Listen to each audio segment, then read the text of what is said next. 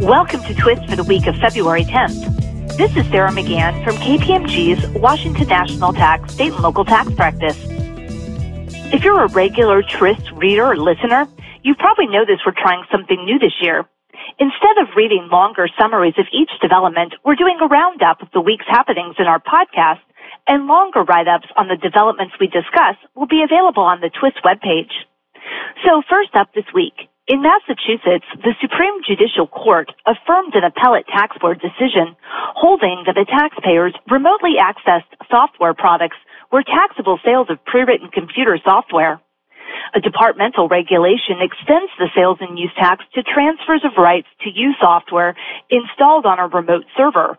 In the taxpayer's view, the regulation extending the sales tax to remotely access software was invalid as it went beyond the scope of the statute, which specifically referred to transfers of software.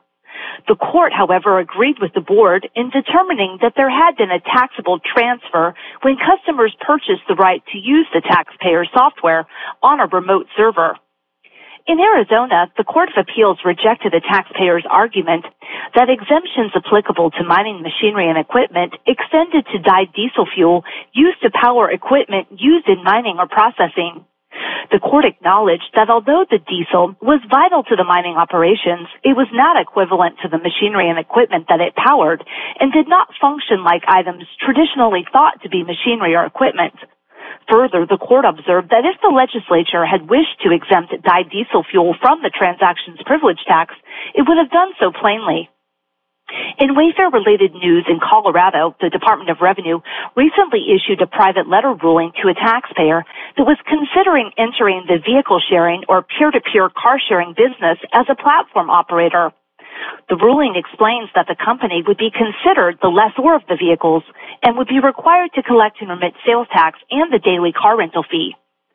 Three states, West Virginia, Nebraska, and North Carolina, issued guidance addressing the sales tax obligations of marketplace facilitators. The Nebraska guidance is of particular importance to food and food delivery app and platform providers. In other state Wayfair related news, multiple bills have been introduced in Missouri, Florida, Mississippi, Kansas, and Tennessee that would adopt sales and use tax economic nexus and or marketplace facilitator provisions.